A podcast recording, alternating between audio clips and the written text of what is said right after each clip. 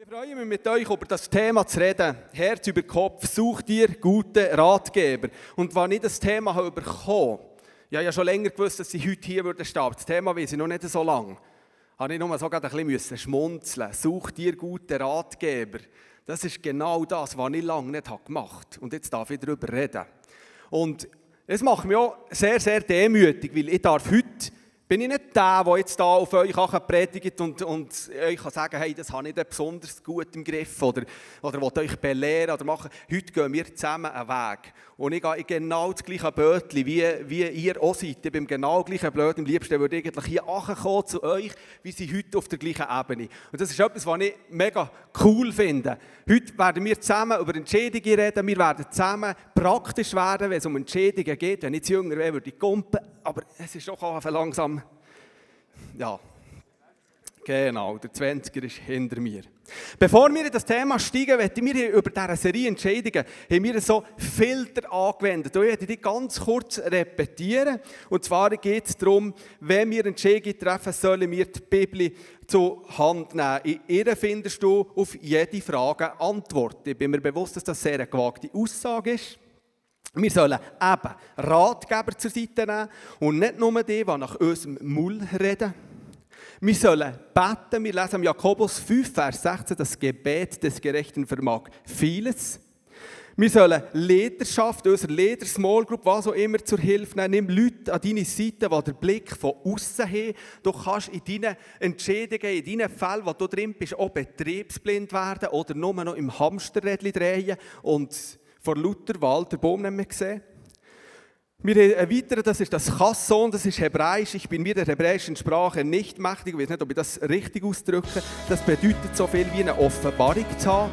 Und das Letzte ist innere Frieden über eine Situation zu haben. Und der Friede Gottes, welcher höher ist denn alle Vernunft, bewahre eure Herzen und Sinne in Christus Jesu. Das steht in Philipper 4, Vers 6.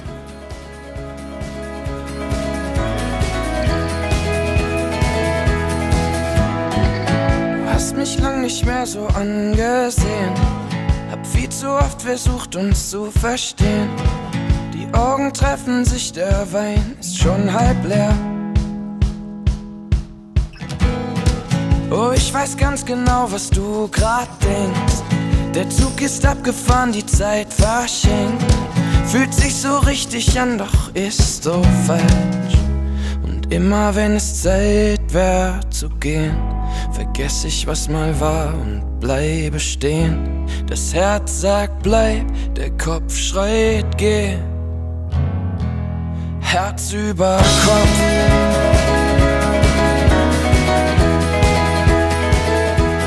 Herz über Kopf. Herz über Kopf.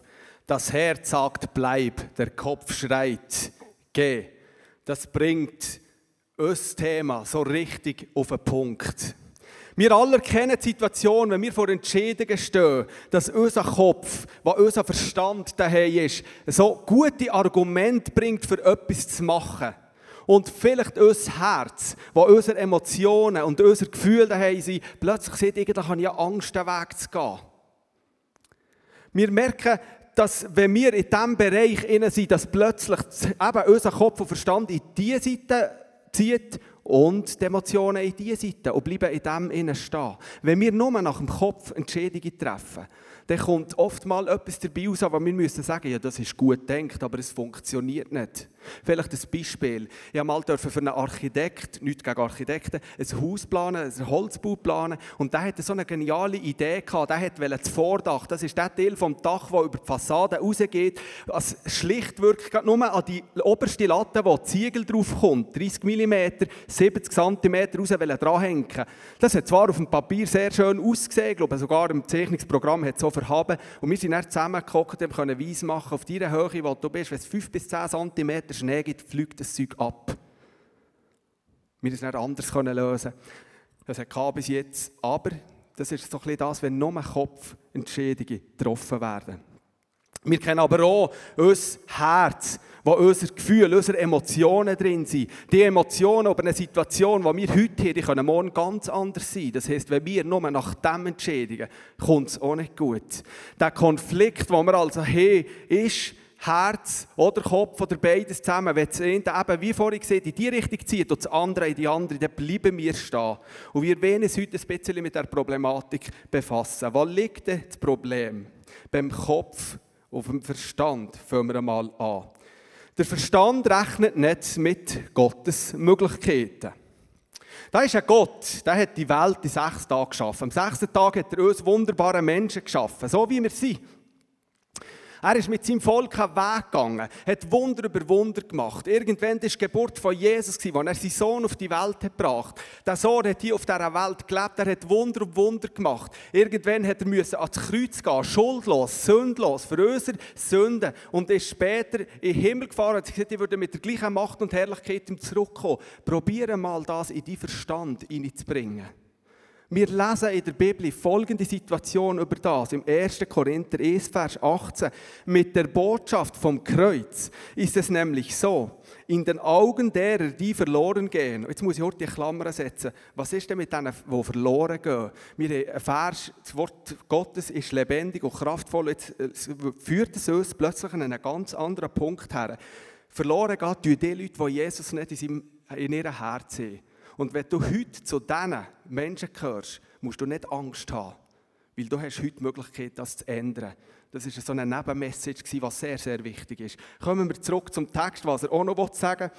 Also für die, die verloren gehen, ist es wie etwas völlig Unsinniges. Für uns aber, die wir, muss ich wieder gucken, die wir gerettet werden, also das ist der, wenn du den Kehr machst zu Jesus, ist es der Inbegriff von Gottes Kraft. Wenn wir rausschauen, was uns als begegnet heute in der Welt, dann merken wir, dass ganz, ganz viele Kopfentscheidungen getroffen werden. Und ganz offen ehrlich, hier, das werde ich nicht irgendwo ironisch oder sarkastisch sagen, ich verstehe die Leute, die das nicht können verstehen. Das ist so unlogisch. Ich verstehe auch, dass die Leute in der Zeit eine Evolutionstheorie geschaffen haben. Das verstehe ich vollumfänglich. Übrigens, Theorie. Eine Theorie ist etwas, wo zu wenig Facts sind, für das man es Gesetz nennen darf. Und das Gesetz ist etwas, wo genügend Facts vorhanden sind, dass man es darf eben Gesetz nennen und nicht mehr Theorie. Und jetzt haben wir plötzlich die, die verloren gehen, weil das als etwas unsinnig ist. Und er redet plötzlich die Bibel im äh, Psalm 19, Vers 8, das Gesetz des Herrn. Jetzt sind wir bereits beim Gesetz, etwas, das Facts hinterlegt hat. Das Gesetz des Herrn ist vollkommen. Es stärkt und erfrischt die Seele. Was der Herr in seinem Wort verspricht, darauf können wir uns verlassen. Auch einem Unerfahrenen wird dadurch Weisheit geschenkt. Also du bist völlig im Begriff dem. Egal, ob du noch jung bist, vielleicht unerfahren, ob du vielleicht erst frisch im Glauben bist, von dem her noch unerfahren, oder ob du 60, 70 bist, und schon sehr eine grosse Erfahrung hast, es geht uns aller an. Zurück ich verstehe die Menschen, die die Evolutionstheorie geschaffen haben. Ich verstehe auch die Leute, die das nicht können verstehen können, die das nicht können ihr Herz geben die plötzlich Angst haben. Probier doch mal heute die Tageszeitung durchzulesen. Probier eine Nachrichtensendung zu schauen oder irgendwie in den Medien deiner Apps durchzugehen, wo einen Tag lang nichts über die Klimakatastrophe geredet wird. Du wirst es wahrscheinlich nicht schaffen. Und die Leute, die sich gegen das jetzt jeden Tag streiken, Flughafen Boden liegen, gegen Fleisch demonstrieren, all diese Sachen, das wollte ich nicht lächerlich machen. Ich sehe die Angst in Touren diesen Leuten. Die haben keine Perspektive. Im Gegenteil, die wollen ja probieren, selber etwas zu machen, müssen mit Folie in die Berge gehen, Gletscher abdecken. Das ist ein Hilflos, das ist ein Schrei nach Hilfe. Was seht ihr aber das Wort Gottes dazu? Das Wort Gottes seht ihr schon im, äh, im äh, Alten Testament. Das ist alles beschrieben. Da, wo wir heute stehen, das ist alles in diesem Buch beschrieben. Jesus, also Gott redet in seinem Wort von einem Glutofen, der in die Welt wird kommen. Also das, was wir im Moment erleben, das ist ein Fakt, das ist eine Tatsache. Und was sieht er denn uns in seinem Wort über das? Er lädt uns ja nicht mit der Angst stehen. Das ist ja nicht das Wort Gottes, wenn wir Angst müssten haben. Er sieht uns ganz einfach. Wenn das passiert, dann nehmt den anderen die Hand, geht in die hintersten Ecken und Löcher, in die ganzen Höhlen, verkriechen, heulen und weinen über die Situation, weil eure nächste Generation keine Zukunft mehr hat. Ich habe ganz etwas anderes gelesen. Ich habe gelesen in der Offenbarung, wo steht, wenn die Sachen passieren, dann steht auf, dann freut euch und gumpet wie die Mastkälber. In einer anderen Übersetzung steht von dem Gumpen wie die Mastkälber, denn der Tag des Herrn ist nahe. Also das heisst, wir sollen uns freuen, wir sollen fröhlich sein. Wer schon mal hat erlebt, wie ein Mastkalb im Frühling nach einem langen Winter auf die saftige grüne Wiese darf, der weiß, von was das redet. Da ist keine Depression, da ist keine Angst, da ist pure Lebensfreude. Und wir haben trotzdem, trotz diesen Bedenken, die da passieren, die mich auch beschäftigen, nicht etwa, haben wir eine Hoffnung, die ans Ende führt. Gott hat ans Ende gedacht. Die Evolution hat Mangel, hat immer äh, etwas, was nicht perfekt ist. Aber Gott hat einen Plan bis ans Ende. Und manchmal habe ich auch das Gefühl, dass wir so ein in dieser Situation sind, dass, wenn es dann noch den Gott gibt, wenn wir es eben nicht können verstehen in unserem Verstand, dann ist er im Moment im Schublädchen, im Nühlen nach Plan B, C und D, weil irgendwie haben wir es ganz anders entwickelt, als er denkt hat. Es leben viel zu viele Leute auf dieser Welt, die CO2 produzieren. Wir, haben es weiter, wir fliegen viel zu viel, wir tun dieses und jenes und, und es hat viele Menschen auf dieser Welt, all die Probleme. Gott ist ruhig über dem. Er hat bis an den letzten Tag gedacht. Halleluja. Das war kurz christliche Klimapolitik. Da gibt es Leute, die ganz viel besser darüber Bescheid wissen. Darum wollte ich hier wieder zurück zu unserem Kopf- und Verstand-Thema gehen. Aber ihr seht, wo das herführt, wenn wir Kopfentschädigungen machen und Gott nicht das Zentrum von unserem Leben ist. Dazu kommt, dass unsere Informationen oft unvollständig und verzerrt sind. Und dass das wahr ist, wollte ich mit euch ein Beispiel machen. Wir haben heute der, in ein politisches Amt einen Präsident zu wählen. Und ich bringe euch drei Kandidaten mit, die ich in einem kurzen Profil vorstelle. Kandidat Nummer eins, der macht mit korrupten Politikern gemeinsame Sachletzung von Astrologen beraten. Er hat zwei Geliebte, er ist Kötterrucker, trinkt acht bis zehn Martinis geschüttelt oder gerührt, wie sie nicht, am Tag. Wir haben Kandidat Nummer zwei. Der ist schon zweimal seines Amtes enthoben worden. Der schlaft bis am Mittag, hat als Student Opium konsumiert, trinkt einen Liter Whisky jeden Tag. Das ist auch der Grund, warum er bis am Mittag schlaft. Kandidat Nummer drei, er ist ein Kriegsheld. Er ist ein Vegetarier. Er trinkt ab und zu ein Bierli. Er ist nicht Raucher und hat seine Frau noch nie betrogen. Jedes von uns hat eine Stimme abzugeben. Und ich bitte euch jetzt, die Stimme abzugeben mit einem klaren Händezeichen. Wer ist für Kandidat Nummer 1? Uh, das sieht schitter aus. Kandidat Nummer 1 ist der Franklin D. Roosevelt. Wer stimmt für Kandidat Nummer 2? Da sind vier, fünf, probieren wir das so zu merken. Das ist die Stimme, die geht an Winston Churchill. Wer ist für Kandidat Nummer 3?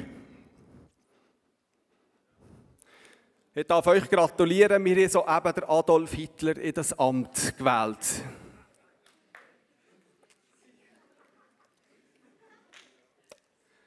Das Profil über die Leute, das da geschrieben ist, das ist alles wahr, aber es ist nicht vollständig. Und du kannst mit deinen wohlbedachten Entscheidungen komplett falsch liegen. Und es ist so, dass wir, wenn wir einmal eine Meinung haben über etwas, auch fast nur noch das in unseren Kopf reinbringen, was schon zu unserer Meinung passt. In den Sprüchen 3, Vers 5 und 6 lesen wir, Vertraue von ganzem Herzen auf den Herrn und verlass dich nicht auf deinen Verstand. Denke an ihn, was immer du tust, dann wird er dir den richtigen Weg zeigen. Das ist eine Message. Der Verstand muss also lernen, dass es besser ist, sich auf Gott zu verlassen. Und unser Herz muss lernen, Gott zu vertrauen. Wie sieht das bei unserem Herz aus? Jetzt kommen wir vom Verstand zum Herz. Das Herz ist eine Fabrik, die nonstop Götze produziert. Der Satz, der stammt nicht von mir, der hat einmal der Andi Bächler in einer Message gebracht. Ich bin da so gestanden, er gehockt irgendwo in der Stuhlreihe und denkt, oh, ich habe das Gefühl, ich habe noch relativ ein gutes Herz. Wenn wir Gott, wenn wir Jesus, wenn wir der Heilige Geist, der dreieinige Gott, aus unserem Zentrum rausdrängen. Es ist ja nie er, der geht. Es sind immer wir, die ihn verdrängen. Staunen wir, was plötzlich alles aus unserem Herz rauskommen kann. Was sagt die Bibel zu diesem Thema? Jeremia 17, Vers 9. Nichts auf dieser Welt ist so hinterhältig und verschlagen wie das Herz des Menschen. Wer kann es durchschauen? Hinterhältig und verschlagen, das ist nicht gerade ein Riesenkompliment an unser Herz. Sprüche 4, Vers 23, wo steht, mehr als auf alles andere, gib auf dein Herz acht, denn aus ihm strömt das Leben. Wir sollen also auf unser Herz Acht geben. Auch wenn, uns, auch wenn das Herz in Tausenden von Songs beschrieben wird als etwas Gutes, ist es eben nicht so edel, wie wir immer das Gefühl haben. Wir lesen ja das. Es ist zerschlagen, es ist verschlagen. Was ist verschlagen? Zerbrochen, kaputt. Da ist nichts Gutes dran von Natur aus. Ihr seid allemal Sünder, es mangelt euch des Ruhmes, sagt Jesus in dieser Situation. Das heißt also, wenn unsere Emotionen und unser Gefühl aufkommen, für eine Entscheidung zu treffen, sollten wir das nicht einmal als einen Wegweiser nehmen, sondern eher als ein, als ein äh, Warnsignal. Meine Frau, die hat vor Jahren so eine Sendung geguckt, Bianca, die Wege zum Glück oder Folge deinem Herzen. Und ich habe mich zwei, drei Mal erbarmt und das Ganze mitgeguckt. Und das ist so eine wunderbare Sendung, da ist so richtig um Herzschmerz gegangen.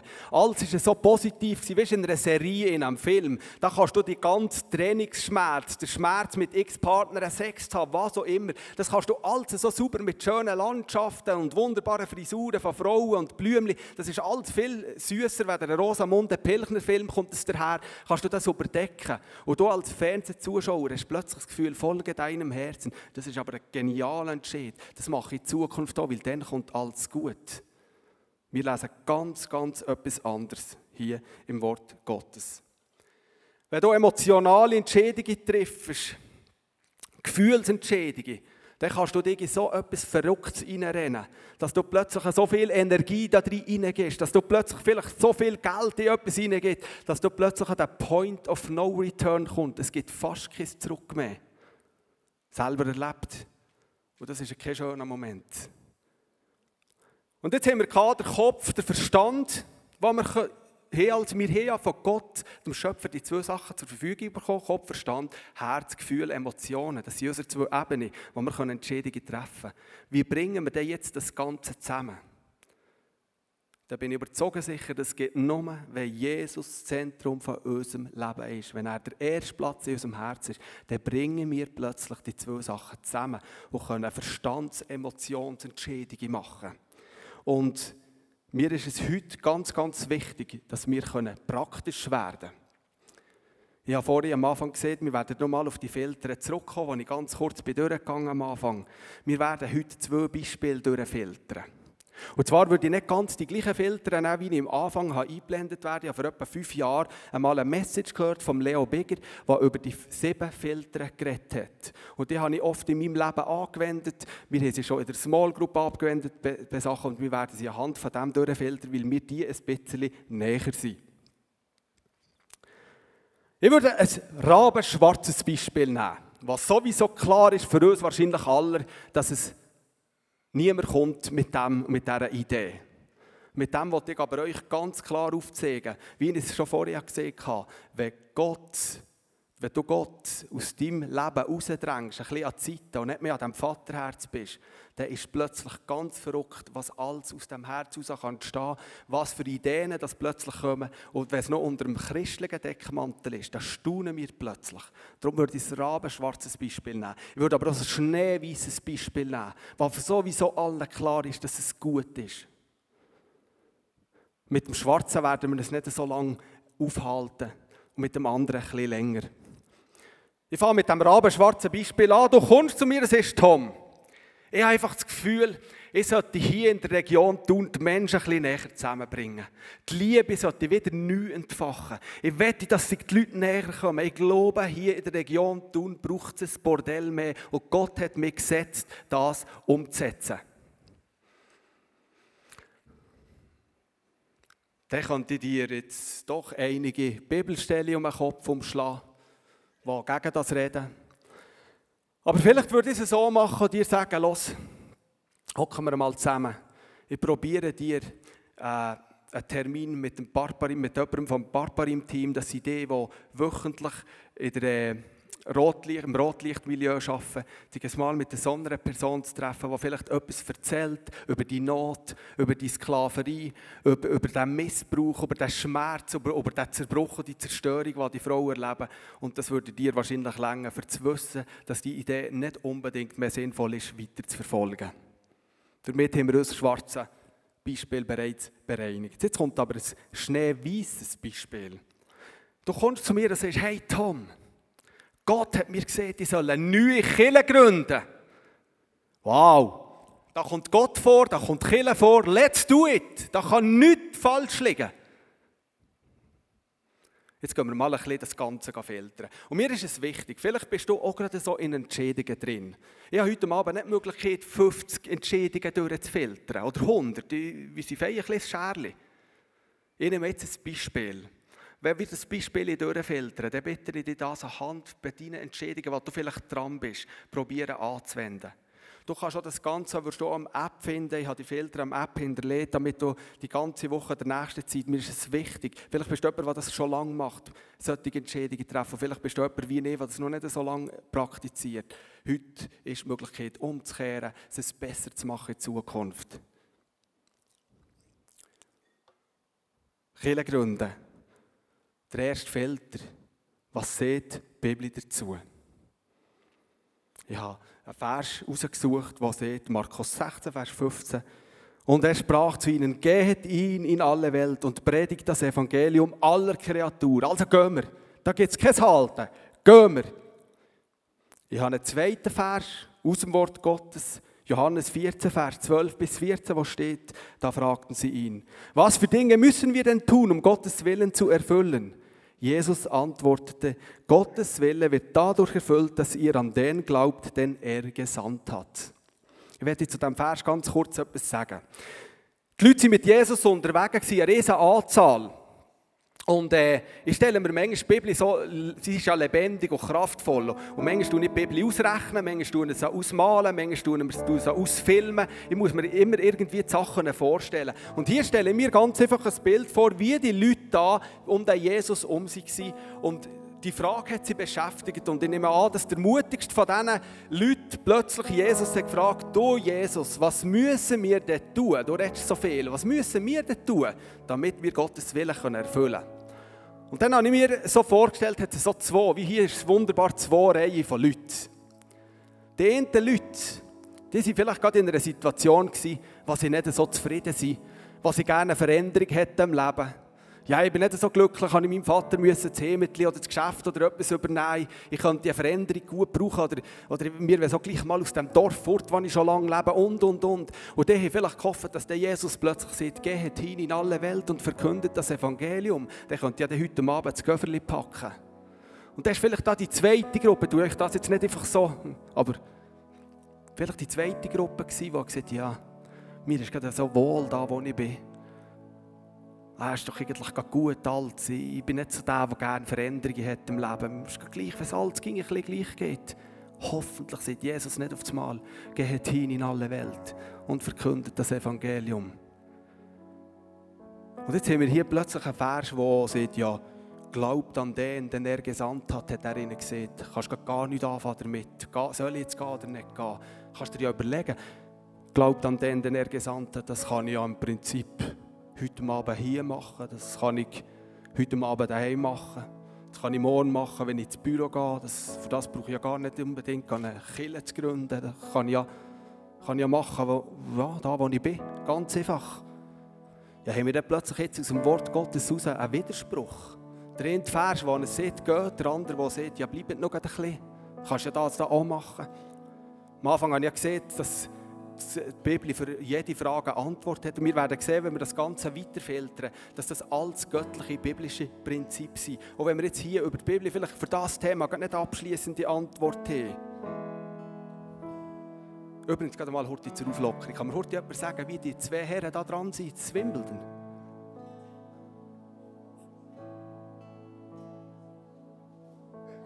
Wie?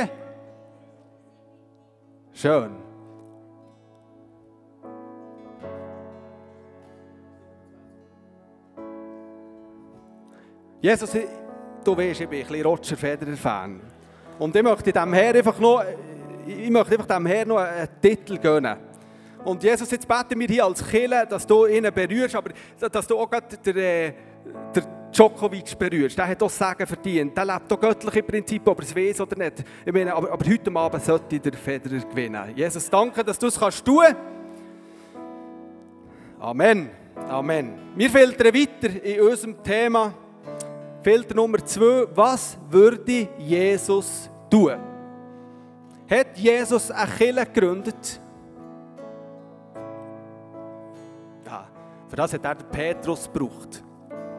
Er hat gesehen, du bist der Fels, der Rock, Petra auf Griechisch. Das würde ich nie vergessen. Das war eine der besten Rockbands, die es jemals gegeben hat. Darum vergesse ich das nie. Hat er so kennt, Petra? Halleluja. er hat gesagt, das ist die Aufgabe. Jesus hat Kinderkirchen gegründet. Er hat in den Synagogen gedient, er hat den Leuten gedient. Das Thema mit Kirchen gründen, mit dem hat er in dem Sinne nichts zu tun gehabt. Wir haben hier nicht eine abschließende Antwort. Vielleicht hast du aber auf die Frage, die du hast, auf den Entscheid, der vor dir liegt, vielleicht eine Antwort darauf bekommen. Oder wirst du sie bekommen. Filter Nummer drei. Bestätigen geisterfüllte Freunde meinen Traum. Sind wir ein bisschen bei beim Unterthema der heutigen Message.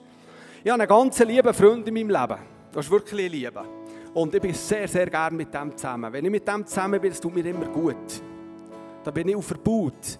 Aber wenn ich eine entscheidende Frage habe, wenn ich einen Entscheid treffen will, dann muss ich nicht unbedingt ihn fragen, weil er geht mit mir den Weg, den ich mich entscheide. Er ist nicht unbedingt der, der die kritischen Fragen stellt.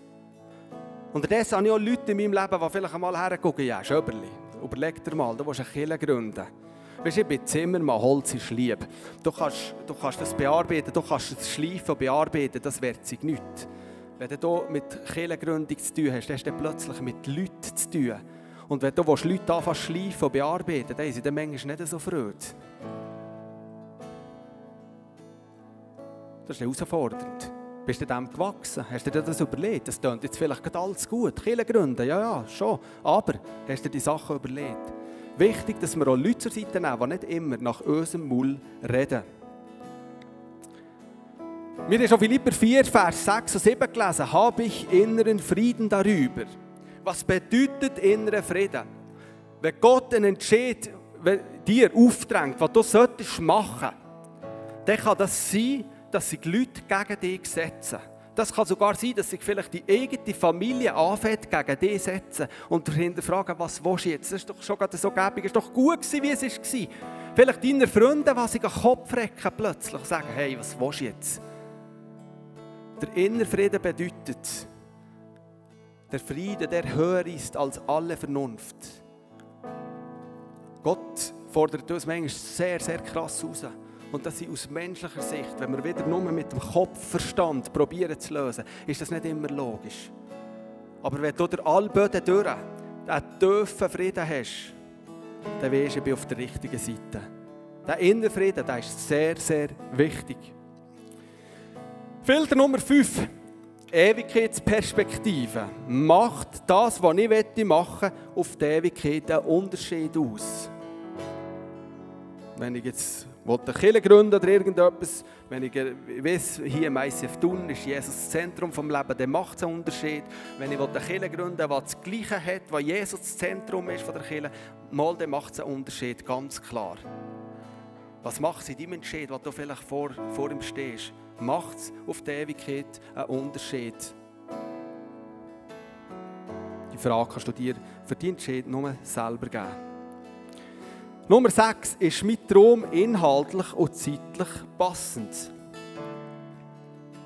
Vielleicht würde mir jetzt der kritische Freund sagen, ja Tom, schau jetzt gehen die ersten zwei Gielen, die sind in der Lehre, der Jüngste ist in der Unterschule.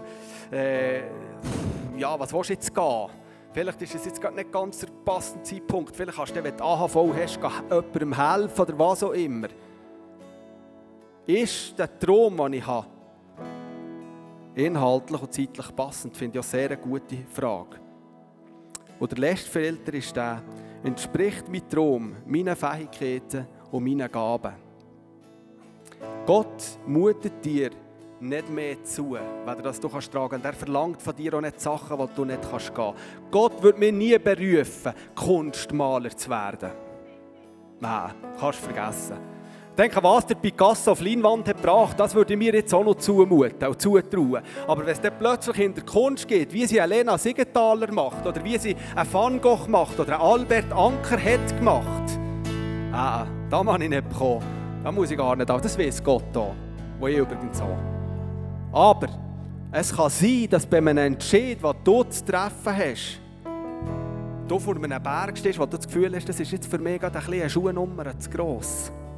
Ich habe gerade letzte Woche so ein Erlebnis gemacht. Als ich noch selbstständig geschäftet habe, da habe ich mich so in den fünf, Maximum mal sechsstelligen Zahlenbereichen begeben.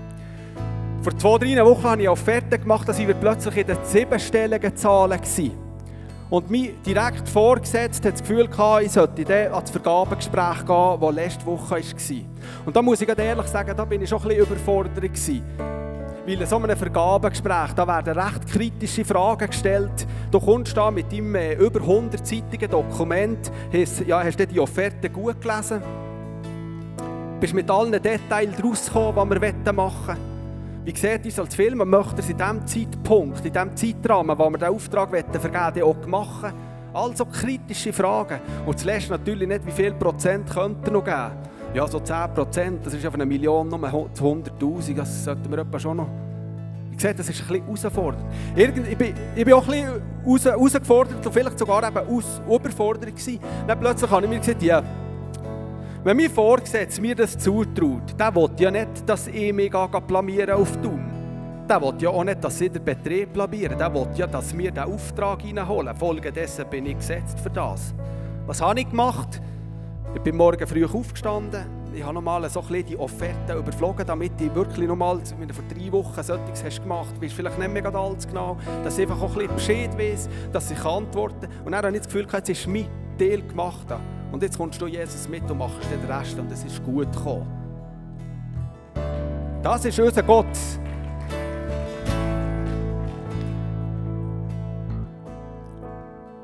Das waren die sieben Filter.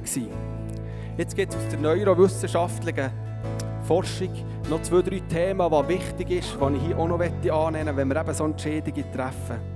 Schreib alles auf, Pro und Contra, aber auch die beteiligten Gefühle. Warte ein paar Tage. Das ist manchmal gar nicht so einfach. Vielleicht willst du schon lange ein Häuschen kaufen, es ist ausgeschrieben. Du gehst das Häuschen angucken heute und der Verkäufer sagt, der Erste, was sagt, ich nehme es, der eine Bankbestätigung bringt, der hat es. Jetzt soll ich noch zwei, drei Tage warten, bis ich dann vielleicht drinnen Frieden habe darüber. Vielleicht gehst du an diesen Punkt her und sagst, ich habe mich schon so lange damit befasst, ich bin so gut vorbereitet, ich bin so gesterfüllt. Wenn, ich das Haus, wenn mir das Haus gefällt, dann kann ich das machen. Bankbestätigung habe ich ja auch schon. Vielleicht gehst du aber so ein bisschen beide Wege, weil du schon zehnmal bist und sagst, ja, guck, dann musst du keinen Hamsterentscheid machen. Wenn Gott ein Haus für dich parat hat, dann hat er so noch morgen parat. Dann habe ich schon Sachen gehört, von, von, dass es plötzlich ein anderer gekauft hat. Aber irgendwie auf einmal ist eine Bank abgesprungen, irgendetwas. Plötzlich kommt das Telefon vom Verkäufer an dich her und fragt, wo ist es noch? Aber dann sind 100 Tage gestanden, verstehst du? Das braucht Mut. Warte ein paar Tage. Morgen sieht die Welt ganz anders aus als heute. Triff deine Entscheidungen. Ist, nimm Jesus mit rein. Und der übernatürliche Frieden, der wiederum Philipper 4, Vers 6 ist, soll den Entschluss von dir auch befähigen und soll dir den Frieden geben. Ich wünsche mir, dass du für deine Zukunft, ich wünsche das für mich, ich wünsche das auch für dich, kannst Entscheidungen treffen, die göttlich sind. Weil Gott will, dass du einen Unterschied machst in dieser Welt. Er hat dich gesetzt Gott denkt sowieso immer größer über dich, wenn dass du über dich denkst. Das ist unsere Aufgabe, Entscheidungen nicht fahrlässig zu treffen, wie ich es oft gemacht habe, sondern gut durchzuüberlegen. Auch zu unterscheiden, in meiner Wohnung den Herbst in die Ferien gehen. Seien wir jetzt ehrlich, ob das jetzt Italien, Frankreich oder Spanien ist, das spielt nicht so eine Rolle. Das Meer ist überall gleich nass. Aber es gibt Entscheidungen, die einen Unterschied machen, die auf unser Leben einen Unterschied machen. Da wünsche ich mir dir, dass du kannst befreit in die Entscheidungen hineingehen Wir werden jetzt einen zweiten Teil vom Worship haben. Du kannst auch hindern gehen, jetzt den Face-to-Face genießen, wo wir auch gerne mit dir beten, wo du kannst, kannst mit Sachen kommen und nimm die Sachen einfach mit, auch in die nächste Zeit, wo du vielleicht Entscheidungen zu treffen hast. Amen. Amen. Das Prophetie-Team hat auch noch Eindrücke gehabt heute Abend. Da ist ein Mann, eine Person, die spielsüchtig ist. Gott möchte Freiheit und Heilung schenken. Wenn du der Mann bist, lass es nicht an dir vorbeigehen. Komm hinter nimm Gebet in Anspruch. Da ist eine Person da. Die Situation fühlt sich eingesperrt. Gott wird die Person aus dieser Situation herausführen. Du siehst nur noch überwindbare Berge vor dir.